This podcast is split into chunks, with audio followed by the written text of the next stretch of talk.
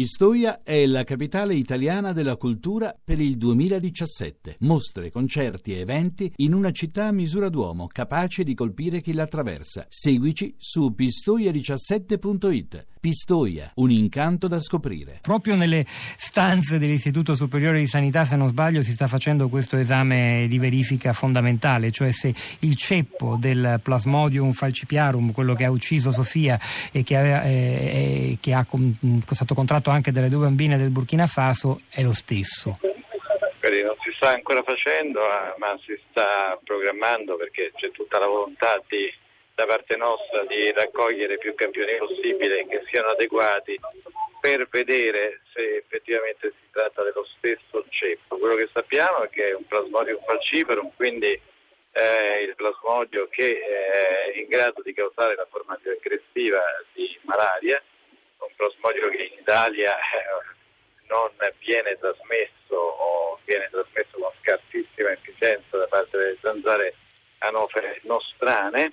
E, e, naturalmente però bisogna fare degli esami molto sofisticati per capire se all'interno eh, di questo eh, plasmodio falciparum che ha una sua propria variabilità eh, riusciamo a vedere se valutare se eh, effettivamente quello che ha colpito i bambini eh, che provenivano dall'Africa, ricoverati in quel periodo insieme alla eh, nostra povera eh, bambina, eh, effettivamente è proprio identico, è proprio lo stesso oppure meno. Se fosse identico, certo dovremmo pensare a una trasmissione eh, ospedaliera di qualsiasi tipo sia dopo, anche questo bisognerà eh, appurarlo, se invece fossero ecco, diversi, se fossero diverse varianti, mm. eh, dovremmo, dovremmo avanzare altre ipotesi dall'introduzione di una eh, zanzara infetta da paesi eh, endemici a ipotesi tutte,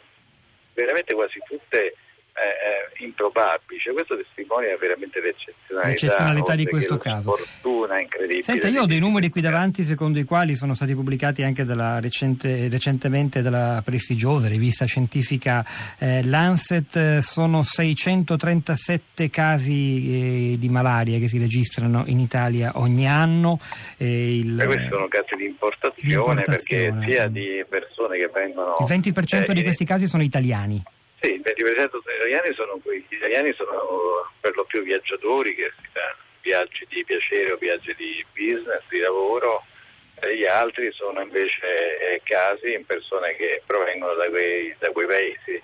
Insomma, eh, non bisogna neanche tanto eh, meravigliarsi, no? adesso c'è questa eh, sempre, diciamo, eh, da una parte la strumentalizzazione, da una parte la negazione. No? Eh, la globalizzazione comporta anche dei, eh, dei problemi, eh, ormai tutto è globalizzato, no? dalle persone alle merci alle zanzare, ricordiamo un'altra zanzara, non quella che trasmette la malaria, ma quella che trasmette dengue, chikungunya, cioè la zanzara tigre, quella è una zanzara asiatica, negli anni 90 è arrivata in Italia e si stabilizzata in Italia, cioè si è trovata bene da noi. Senta, la Rezza, ma... comporta questo. Eh, certo, questo è, è, fatto, è, un dato oggettivo. È un dato oggettivo no, fare, sul quale eh, però qualche domanda rimane, rimane, rimane, utile da fare, è aperta. Per esempio, queste persone, eh, il 600 erotti casi l'anno, mm, soprattutto quelli che arrivano dall'Africa subsahariana, nel 90% dei casi le persone che si ammalano e muoiono di malaria vivono in, quella, in, quella, in quel subcontinente.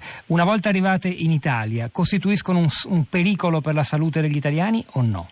Ma per la malaria io direi che il rischio è veramente molto, molto basso, non possiamo mai dire zero, ma è veramente molto basso perché, perché, perché, non abbiamo il vettore del plasmodium falciparum, perlomeno eh, nostri, eh, le nostre zanzare anofale eh, non lo trasmettono in maniera efficiente. Per quanto riguarda il Plasmodium vivax ci fu un problema in passato, abbiamo avuto la malaria, eh, noi eravamo un paese malarico, eh, l'ultima recrudescenza di malaria l'abbiamo avuta durante la seconda guerra mondiale, eh, chiaramente ci fu eh, un'importazione del plasmodio, ci fu l'opera di bonifica in qualche modo venne vanificata durante eh, quel periodo, dopodiché la malaria è stata eliminata dall'Italia, è stata eradicata. Adesso c'è il vettore, non c'è nelle zone del nord cui, eh, di cui stiamo parlando, nel centro e nel sud Italia c'è una bassa presenza di vettori in grado di trasmettere solo Vivax, di fatto però il rischio di trasmissione eh, autoctone è veramente bassi. Un'ultima solo, domanda. Solo in Grecia abbiamo avuto nel eh. 2011 dei casi. Sì, se ne è parlato peraltro ieri anche nella puntata di Radio Trescenza, di casi, una recrudescenza di casi in Grecia, è addebitabile però a quali fattori? Più all'impoverimento drastico del paese durante la crisi economica o all'arrivo di... Eh. Beh, entrambi naturalmente sono fattori che eh, eh, ci vogliono più fattori che coincidano per determinare questo. Insomma, l'Italia e la Grecia sono paesi tropicali part-time, ricordiamolo. Tropicali part-time. Hanno, hanno, delle estati calde e umide. Dopo, ecco, a questo proposito, eh? il fattore clima, siccome sfogliando i giornali stamani o per esempio tra le mani il Corriere della Sera, viene considerata anche l'ipotesi del grande caldo di quest'estate, che è stata una delle più calde della storia, e allora qualcuno dice, soprattutto nell'ipotesi che il ceppo del parassita Plasmodium falcipiarum che ha eh, che ha ucciso la bambina Falciparum eh, possa eh, essere diverso da quello delle bambine africane e quindi l'ipotesi del, con, del contagio in ospedale eh. sia scartata. Potrebbe invece avvalorarsi quella di una zanzara anofale che è in grado di portare il parassita eh, generatasi magari nelle spiagge di Bibione dove la famiglia di Sofia no, è in vacanza a, a, per allora, il grande caldo? Allora, eh, non escludiamo nulla ma non facciamo neanche fantascienza noi ci basiamo su evidenze scientifiche, per ora queste evidenze scientifiche non ne abbiamo.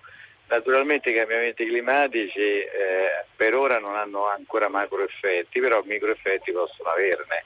Mm. Quindi eh, la temperatura, la, eh, le precipitazioni, l'umidità sono tutti fattori che potrebbero, specialmente per quanto trasmesse da vettori, avere un'influenza. Naturalmente unitamente a questi fattori dobbiamo avere, considerare sempre quello che, di cui parlavo prima, eh, lo chiamiamo eufemisticamente globalizzazione, eh, equivale a dire che come si muovono uomini, merci, eh, si, muovono anche, si, muovono anche, animali, si muovono anche, eh, anche i microbi. No? Abbiamo visto West Nile arriva sulle rotte degli uccelli, sappiamo che i microbi non conoscono frontiere, non, non c'è un, alcuna, eh, alcuna possibilità diciamo, di ehm, arrestare questi, questi, processi, però ehm, eh, tutti questi elementi ci dicono che certamente dobbiamo essere più pronti rispetto al passato a rispondere in maniera adeguata. In Già. questo caso era molto difficile